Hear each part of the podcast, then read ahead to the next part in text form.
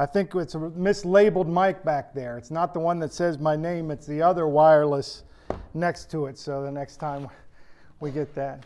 So, so uh, I woke up this morning about 2:30 and I thought about my sermon that I was going to preach today and I thought, well, I can't preach that sermon today. Uh, and I don't, it's, uh, I don't know 100% know why. I just didn't feel like spiritually or emotionally, I was in a good place to preach the sermon that I had had prepared for this week. And so I thought, well, I'll just go back and look for an old sermon I've preached and preach that because it's probably the best thing to do. And so then I come to the church and then I start uh, putting out our, our connection cards and, and I'm praying while I'm doing that and just thinking about that. So I thought, I think I have to preach the sermon. So I've switched back and forth three times on what I'm preaching this morning. Uh, and we'll go with uh, what I initially decided. So your bulletin is not going to match up. You can just scratch out the marks and write the other verse down uh, for the outline. So last week we focused on treasure hunting. We learned that our worry and our anxiety can be traced back to seeking the wrong treasure placing our focus in the wrong place and serving the wrong master. And I read this verse and didn't really spend a lot of time on the verse. It's Matthew chapter 6 verse 21. He says, "For where your treasure is, there your heart will be also." Let me pray for us. Father, thank you once again that we get to gather for worship and thank you for all the many great gifts that you give us. And Lord, I pray that you walk through us or walk with us through this text. Lord, help us to be honest with ourselves and help us to understand what you call us to. We pray these things in your Son's holy name. Amen. Have you ever been to one of those meetings that start off like this? Hi, my name is Larry, and I am a, yeah, fill in the blank. Right? Have you ever been to one of those meetings? Maybe people like, I'm not raising my hand now. I, have never been to one on my own, but I've taken people to those meetings. And, and it's always an interesting thing to sit through that. And so let, let's pretend for a moment that we're at one of those meetings. And you know, after I say, Hi, my name is Larry, and I am, you're supposed to say back, Hi, Larry. Oh, okay, so make me feel welcome, all right? So, and important. So, hi, my name is Larry, and I am a worrier. Thank you. That makes me feel much better for being here today. So. I would rather be telling you this morning that I'm a warrior. Uh, and if worry is a war, then, uh, man, I'm definitely a warrior. I mean, I, am a skilled warrior when it comes to the idea of worry. Uh, this may not be a problem for you. However, I know that I'm not alone in this. And, and looking back at that verse, 21, for where your treasure is, there your heart will be also. And the truth is, when we think about that, our minds often take that idea of treasure and we push it into money. And we think that's what he's being talking about there. And, and, and yes, we learned that money is part of that. But oftentimes our treasure is other things as well. And, and sometimes that treasure is not all bad right? And we, we can think about that for a different from a different perspective right? Sometimes we can have our hearts in good things and those good things can can can become bad things for us. Does that make sense? Yeah and, and so when i think about this i think about all of the things that i worry about. Man I, I worry about april. From the moment we were laying on the floor of a toys r us where she was having that grand mal seizure blood pouring out of her mouth, her shaking violently. The only thing I knew to do was lay beside her and, and to keep her head from hitting against the stuff that was around there. Um, now, if I, I, just worry about her, and if I can't get in touch with her, if I'm calling her and she doesn't answer, and it's more than two minutes before she calls back, I'm not kidding you. I'm ready to drop whatever I'm doing and run home or run to her work or wherever she's at just so I can make sure she's all right. So I, I, I worry at times that I'm not enough for April. And, and listen, this isn't anything she's doing to make me feel this way. It's just the insecurities that I battle with my whole life. I, I worry about one day having to stand over her grave. You know, so I worry about my kids and my, and my grandkids you know, and thinking about my kids and grandkids, you know, I, uh, anytime they get a fever, you know, I just, man, it freaks me out. And my kids, when they were younger, it was just, I borrowed the worst. And now Dom, we've had Dom since Thursday night, and he spiked 103 degree temperature, and, you know, just, it worries me sick. You know, and uh, uh, they're my treasure, right? I, I, think when I think back to my life as a parent, truth is, is that um, there are phrases for parenting. There, the phrase helicopter parenting. Have you ever heard that, where the parent kind of hovers over? I think I was the test subject for lawnmower parenting. You know what that is? You go in and you mow down every obstacle ahead of your kids so, that, so they won't have a difficult time. Uh, and so every time, every time I, I, think through them, I just worry. I worry about the future they're going to have. I worry about our church. Uh, are, are, we going to grow? How are we going to grow? Uh, and, and, how are we going to put in place those things that will bring people here to want to connect with the body of Christ here? Because the truth is, is we, we live in a world today that wants the already there. And, and, and, as people come to our body of believers, they come here and they say, Well, I like this, I like this, but you don't have that. And, and, and Russell and I just kind of commiserating together this week through texting, like, well, what are we going to do? How are we going to put those things in place? I worry about the state of our nation and the world. As for, for years, as I've coached football or any sport, I've prayed for the young men. You know, I stand back, and all those other guys know X's and O's so much better than I do. I'm kind of the good cop coach there, just to pat kids on the back and, and encourage them along the way and teach them the things that I know. Uh, but I, as I don't have anything to do, I'll find myself watching them practice, and I just start praying, Lord, be with these young men in the war that they're going to fight one day. You know, and truth is, is they may not fight a war. But in my mind, it's already convinced of that. See, these are all good things, right? And, and having my treasure on the good has caused me to take my focus off of the better. And, and in turn, the, the joy I feel today is replaced by worry for tomorrow. Is anybody else there with me? So as I began to think about this passage of Scripture, and I looked at it like, man, who am I to stand up in front of people and say, don't be anxious? Because the truth is, is I've probably taken years off of my life with anxiousness and worry. And it's in altruistic things, I believe my family, the church, our world, young folks. And, and, but the fact is, is that, man, I've put myself in a position to steal joy away from my life.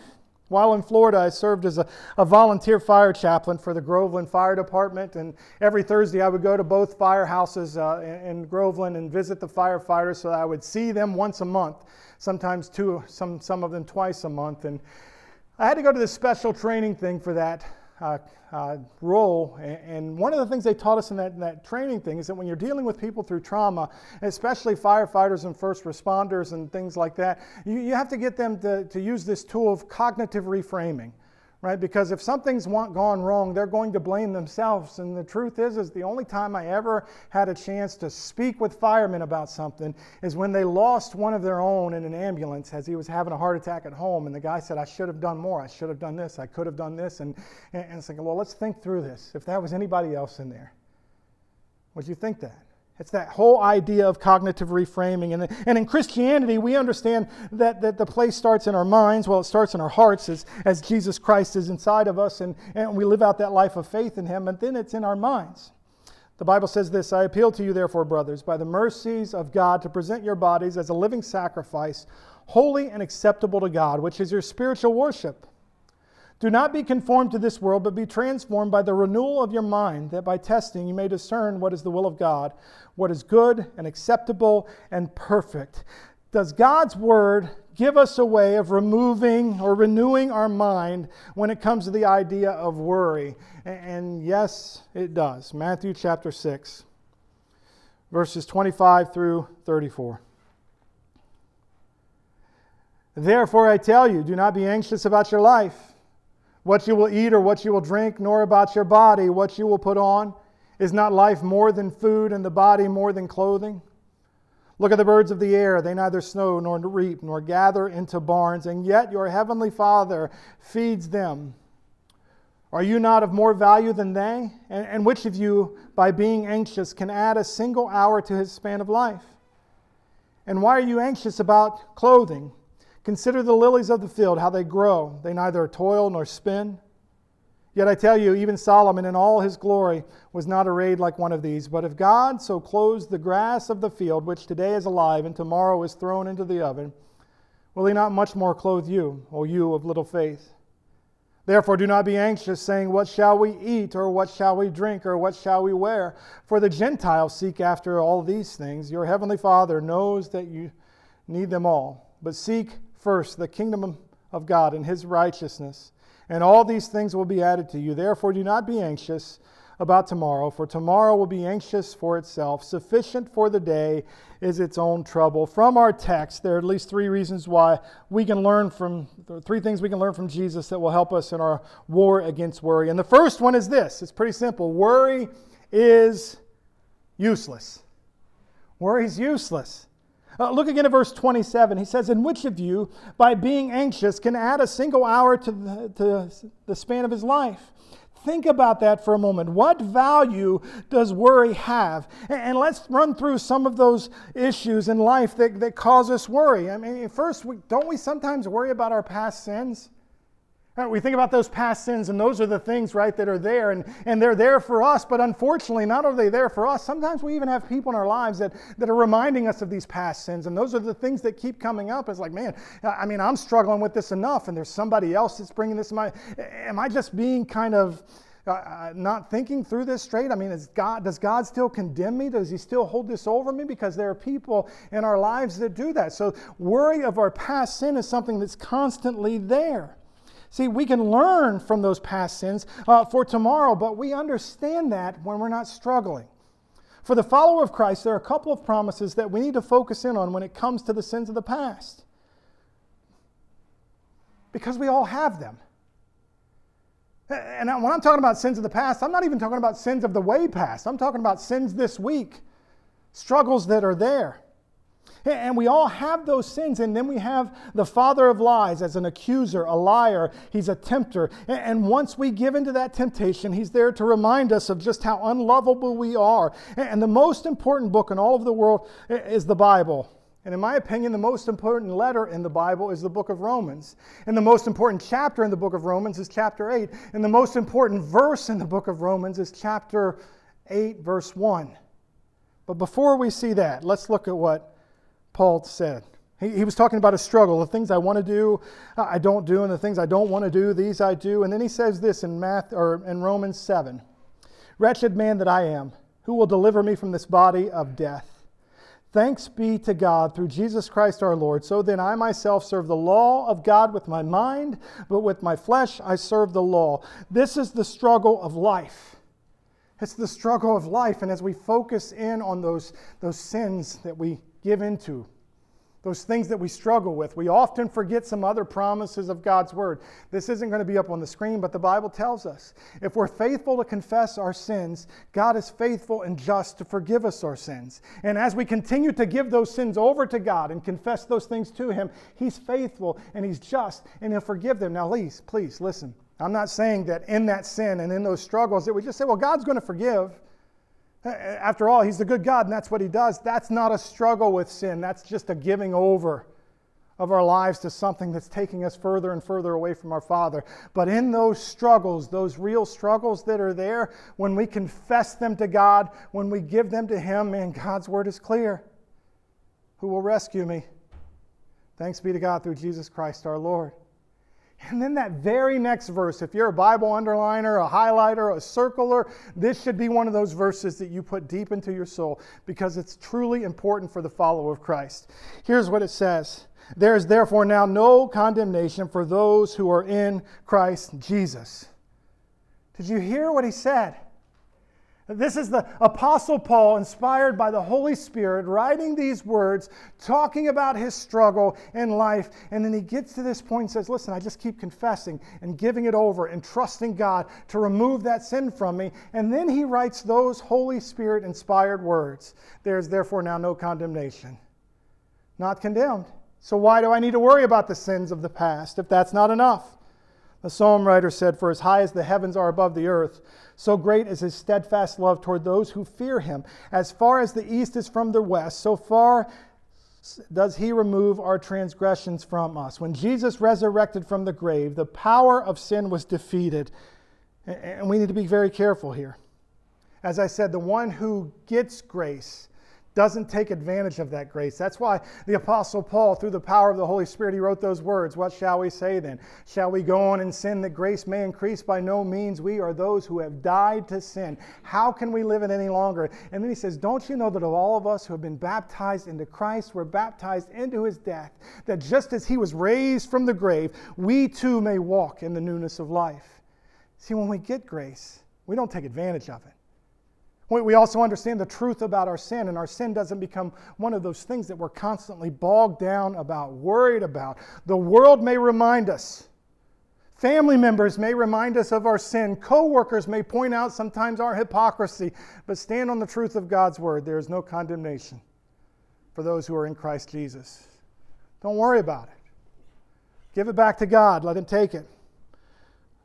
See, worrying about the future is worthless. When, when we worry about the future, we're really declaring that we alone are responsible not only for our future, but for those things that we treasure, right?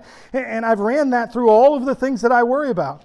I have realized that God loves my wife, my children, this church, my grandchildren far more and with a much more pure love than I can love any of those things.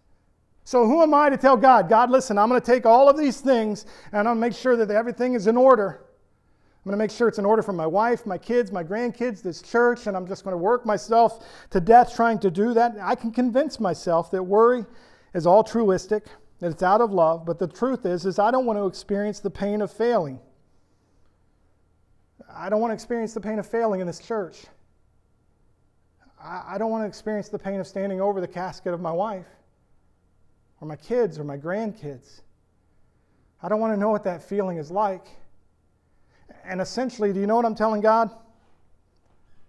God, you're not big enough if it's going to hurt me a lot. You're not big enough to be there when those things hurt. Right? You're good enough when things are well. You're good enough when I have my hope in all the right places. But man, right here, God, please don't do this because I don't know. I don't know. And I'm t- taking God's place in my own life. Instead of worrying for tomorrow, we need faith for today. We need an obedience for today. There was a researcher named Lucas Lafreniere. I'm sure I'm not pronouncing his last name right. He's got a PhD behind it, so that's what makes it important. He says, This is what breaks my heart about worry. It makes you miserable in the present moment to try and prevent misery in the future. For chronic worriers, this process leads them to be continually distressed all of their lives in order to avoid later events that never happen. Worry sucks the joy out of the here and now. In his study on worry, participants were asked to record their worries and how they caused distress and interfered with their lives. Each night at 10 p.m., they reported how much time they had spent thinking on each specific worry throughout the day. Then, 20 days after that period, they reviewed each entry and reported whether any of the worries became true. The good news is, in the study found that worrisome people, 91.4% of their worries never actually happened. 91.4% of them. Some do. Some things do right? But 91.4% didn't come true. Worrying caused only misery and did nothing to help the worriers handle whatever they had been worrying about. This is mainly because the hotly anticipated events never transpired. Jesus said, verse 27, Can any of you add a single hour of your life by worrying? Verse 34, Therefore, do not be anxious about tomorrow, for tomorrow will be anxious for itself. Sufficient is the trouble for today. And worry is a faith misplaced, right? It's a faith misplaced.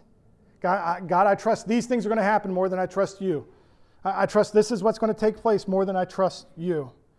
My mind goes back to the people of Israel and their journey with Moses from slavery to the promised land. God miraculously delivered them from slavery from Egypt. God miraculously gave them bread and water on the trail uh, to, to, to, Israel. God miraculously defeated enemies and, and people before them. And, and instead of looking back and in seeing what God had done and trusting Him, they looked ahead without faith and kept saying, Man, where's our food? Where's our safety? Where's the things you're going to provide? In the midst of every circumstance in life, we need to keep our eyes on God. When things are good, we can be lulled into this, sat, this, this fake safety and security that they're always going to be good. And when those good things are taken away from us, man, we think, well, that's when we need God. See, we need God, I believe, more when things are good than when they're bad. Because when we, we rely upon Him when things are good, it builds our faith and our trust. And we understand that He's the giver of every good and perfect gift. And that we live in a fallen world, and those good and perfect gifts can sometimes be taken away from us. The Bible says, You keep him in perfect peace, whose mind is stayed on you because he trusts in you. So worry is useless. The second thing, worry is blind. Uh, at this point, we could have said worry has a short memory. Uh, the people of Israel, God pointed them back to that. Even, uh, even here in this text, God wants us, through the words of Jesus, to understand listen, don't get caught up on what you're going to eat, what you're going to wear, what you're going to drink, what you're going to drive. Have you ever noticed that our society feeds into those worries? At every angle. Just drive down the road today and look at billboards. You're going to have a picture of a nice, juicy hamburger somewhere, followed by a lawyer when things go bad for you to go ahead and hire that lawyer to make things good again. Or, or you turn on your television at night. and April and I are at that stage in life where we're those people that watch the game show network just about every night. I think that officially means we're old. So there's something that happens on the Game Show Network. They, they shift gears about 7:30 at night. So about 7:30 at night, uh, they go from medicines and medication. That's what they're focusing in on. Just cracks me up. That's a, it's all medicines and medication. And then about 7:30 at night, it switches over to hamburgers and pizza. And I got all of these pictures of great looking food that are on there just to make your mouth water and hope you to pick up the phone or get in the car and go out and, and get something. Pick up any magazine and you'll find that fashion is always the talk. Even we have television shows. Man, you just flip through the TV at night and you have people literally standing up and talking about what people are wearing. And then saying stuff, this, things like they paid $12,000 for that jacket. Like, really? That's, that's what we're focusing in on right? How, how, many cars have you owned in your life? Have you ever asked that question? So, how many cars have you owned in your life? I, I wanted to start to try to count them, but then I lost track. I, I, do know this that April and I have counted that we've made 14 moves over the years. Uh, so, we've sold six different houses, and we currently find ourselves wondering. I, I switched the word from worrying about how we're going to be able to afford to buy a house in this market here in Central Ohio. So Jesus plainly says, listen, look at the birds of the air. God has fed them. Look at the lilies of the field. God has clothed them. And he makes this argument from the lesser to the greater. The birds are cared for, the flowers are adorned. God will take care of you. So now let's think about this from another perspective. Look back in your life at those things that you've worried about in the past, those things that you've borrowed trouble for in the past, and you're like, man, I'm sure it's this and I'm sure it's that. I, remember about 12 years ago, I was getting these twitches, right? I remember sitting with mother in law, was talking with her once, and my thumb was literally doing this uncontrollable. I mean, moving about that much. Eye twitches and everything else. So I did what every good researcher will do. I got on WebMD, and I was sure that I had Lou Gehrig's disease. So, and, you know, I was like, all right, I wonder how long it's going to be 10 years and I'm out of here, uh, you know, if at best. And if the truth is, is that stress and everything else, because I worry, was doing that to me. And I went to the doctor and talked about it. He ran a couple tests and he said, Here's what you got. You have benign fasciculation syndrome. I said, Can you explain that to me in layman's terms? Don't worry about it. that was his key. Don't worry about it. So, what Jesus is doing here with these examples is saying, Trust me through this. And we think back through life. Did, the, did you notice those moments in life that you may have been, right, growing for something later? You were going through a struggle and you were worried about it, but God was taking you through that, that point of growth so that, that something five years down the road would be much easier to handle. I, I remember one of the people I love spending time with after first becoming a Christian and getting involved in leadership uh, was Ced Coonfair. So Ced took me and Preston fishing. Preston caught his first fish with Ced. I still remember the big old smile on Ced's face with him catching that fish. And, and Ced, you know, when you do stuff like that, you just start having crazy conversations. And I, and I asked Ced, I said, eh, eh, eh, this was after he got initially sick. I said, do you ever wish you could know, you know, like five years down the road from now? And he said something I'll never forget. And I'm not going to say it word for word, but this is essentially what it was. No, I don't want to know what's going to happen five years down the road because I don't know if I'm going to have the strength today to handle what might be happening five years down the road. But I know that God's going to carry me every day from now until then, so that whatever it is, when I get there, I'll be prepared for it as I handle it in Him. See, this is what happens, right? So, does this mean, in answering these, some of these questions, that, that, that they'll never, people will never starve? Does this mean that no one will ever lack clothing? Does this mean that no one will ever get sick? And are you not just preaching a form of a prosperity gospel and trying to couch it in faith? And the answer is no. It doesn't mean any of those things. We live in a fallen and broken world, and the results of sin are all around us. And there are times in His Word that God uses famine and disease as a means of punishing the disobedience of a group of people. And unfortunately, God's people are sometimes caught up in the mix of that stuff. Just look at our world today. These things are happening.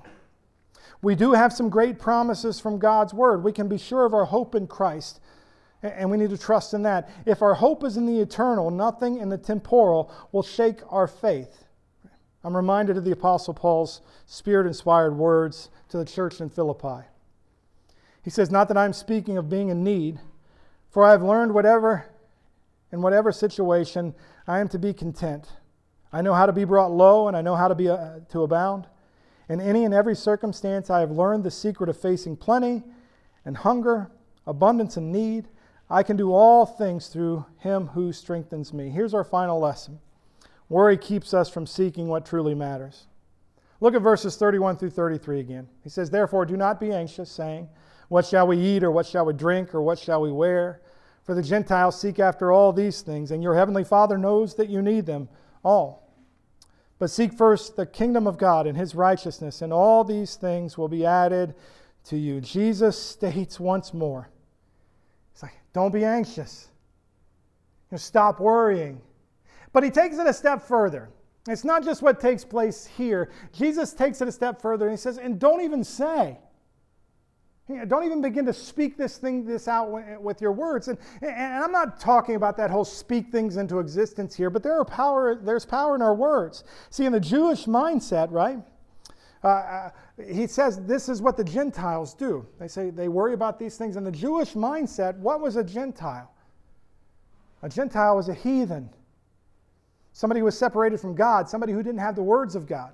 And so he's saying, listen, don't be like them, but let me take this a step further. The reason they were like that is because they didn't have the Word of God. Romans chapter 3, verses 1 and 2. Then what advantage has the Jew?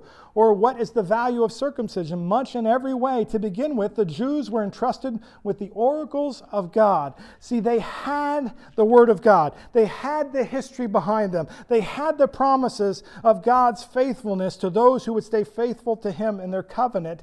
Eh, they had all of these things. And so Jesus is looking at these men and saying, listen, don't be like them. You've got God's word, you've got God's promise, you've got his history behind you. Trust in those things in church. Aren't we an extension of that today? Isn't that true of us as well? Jesus is telling us, do not be anxious about what's to come. This is what the heathens do. Remember, not judging them, but they don't have these promises. They don't have your faith. They don't have these things for them. You do. They are people without hope. Truth is if we live long enough, we're going to stand over the casket of someone we love.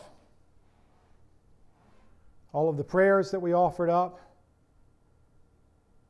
all the longing for them to be made whole, they're not going to be realized. Does that mean God has failed you? No. We may experience a period of war in our world like times past, and that battle may find its way to our land. We may lose everything we have in a retirement account and then need to spend the rest of our days hoping that our body outlasts the air in our lungs. We may experience the kind of persecution the Bible talks about and, uh, other followers of Christ are experiencing around the world. And when we do, when we do, because those things are going to come true for everyone who lives long enough. Jesus is not saying, listen, don't be worried, everything's, don't be a worrier, everything's going to be hunky dory. No, he says, listen, don't be a worrier Right? Some of those things might not come true, but some of them might. And in those moments, what's going to carry you through? In that time when you're standing over that casket, what's going to carry you through? In that time when your retirement account is emptied, what's going to carry you through? In that time when the doctor says there's little hope, what's going to carry you through? And, let me be real about this. I'm realizing as much as I worry about things, I wonder in those moments if seeking after his kingdom and his righteousness will be what I'm focused on? Or in those moments, will I be more focused on this question God, why? Why'd you let me down? Why'd you take that away? Why am I having to endure this? See, I think the reason that Jesus tells us, listen, don't be like them because you have this hope, you have this promise, you have these things. I think the reason he tells them that and he's reminding us, here's what we have to do today and the trouble that we have for today. This is what we need to set ourselves to be about. We need to seek first God's kingdom and his righteousness. And when we seek his kingdom, his righteousness first, we understand that bad things happen to good people. And we understand that his will sometimes does things that we're never going to grasp, but we trust him through those moments. And when those things fall apart, and some of you know this to be a lot more true than my worry has placed me in. When those things happen, the only thing you're going to be able to hold on to is not your righteousness, but His. This is why he's telling you to continue to seek his righteousness. Continue to trust and rely upon him, not upon yourself. The Sermon on the Mount begins with kingdom values, the Beatitudes. And as we live those out, right, as we live those out, God's word tells us that we need to hunger and thirst for righteousness. We need to hunger and thirst there. So you see, this has nothing to do with the prosperity gospel. God has not promised to keep you healthy, wealthy, and full of blessings in this world. No, God has promised something much greater. He's promised there's nothing that can separate you from the love of Christ. love of God that's in Christ. Romans chapter 8, verses 38 through 39. He's promised that He will raise you up on the last day. John chapter 6, verse 40. He's promised that he's preparing a place for those who love him and will one day return to take his church to that place. John chapter 14, verses 1 through 4. He's promised that he will wipe away every tear from our eyes, meaning that we're going to have them. They're going to be there. He's promised that he's going to be with us as, our, as his people, that he will be our God and we will be his people in his presence. Revelation chapter 21, verses 1 through 4. Since we have the very words of God, we can't get caught up speaking about the concerns of this world. We can't get caught up asking those same questions that other people ask what shall we eat, or what shall we drink, or what shall we wear, or what shall we drive, or how can I survive, or how can God take this away from me? No, we can't get caught up in that. Right now, we need to take today and seek Him and His righteousness. I, I think the Bible just says the same thing over and over and over in different ways. And preparing for this message this week, it's brought to mind just what Paul meant when he said, it's not going to be on the screen, when he said, that I may know him and the power of his resurrection and may share his suffering becoming like him in his death, that by any means possible I may attain the resurrection from the dead. Then he goes on, this is in Philippians chapter 3 Not that I have already obtained this or am already made perfect, but the one thing I do, forgetting what is behind and pressing on toward what is ahead for that upward call of God in Christ Jesus. Uh, it brings it all even to a greater power. So from there, it's just we need to continue to seek hard after Christ and his righteousness, spending time in his word, spending time with his people, predetermined that we're going to trust and obey. So, the reason why this is so important is there's enough trouble for today that I need to trust the Lord to get me through today, seeking after his righteousness and his kingdom. And if I do, then perhaps I'll be prepared for what will lie tomorrow. Let me pray for us. Father, we thank you. We thank you for your love, for your grace, and for this opportunity we've had today to be in your word. So, Father, I pray that as we walk out of this room, that as we walk into the world, that we focus on the moment. We focus on the promise that we have and the reality that as followers of Christ that we have your spirit dwelling inside of us. And when those moments of stress and worry come our way, that we don't get caught up asking questions about that, that we get more caught up in remembering the promise of your word, remembering how you've walked us through the past, and more importantly, Father, remembering that you're going to come and take us to be with you. And that all of these struggles, all of these trials, all of these things that we grow anxious about will completely be gone. So, Lord, we thank you for your word. We thank you for your promise. And may we walk out of here differently We pray this in Jesus' name. Amen. So the truth is, is um, I know in my own life, I'm going to have to replay this, what I've learned this week, over and over and over again. So, and I'm going to have to continue to trust in what God's Word says. And in those moments where I want to get caught up worrying about things, I'm just going to ask God's Spirit to remind me of what His Word said today. So I don't know who's coming to the room, if this needs to be something that you need to start with, but perhaps, perhaps a great place to start is by saying, Hi, my name is, and I'm a worrier. I don't want to be. I don't want to be. And I need God to deliver me from that right now. If you've not yet made a decision to follow Christ, I'd like to give you this opportunity as well uh, to respond by putting your faith in Him, believing that He lived for you, died for you, that He resurrected from a grave for you, confessing Him to be the Lord of your life, repenting of a life of sin and turning back toward Him, submitting to Christian baptism for the remission of your sins, the indwelling presence of His Spirit, and then from there, beginning to chase after holiness even in this struggle right here, trusting Him through every step. If you need to make that decision, will you do so this morning as we stand and sing?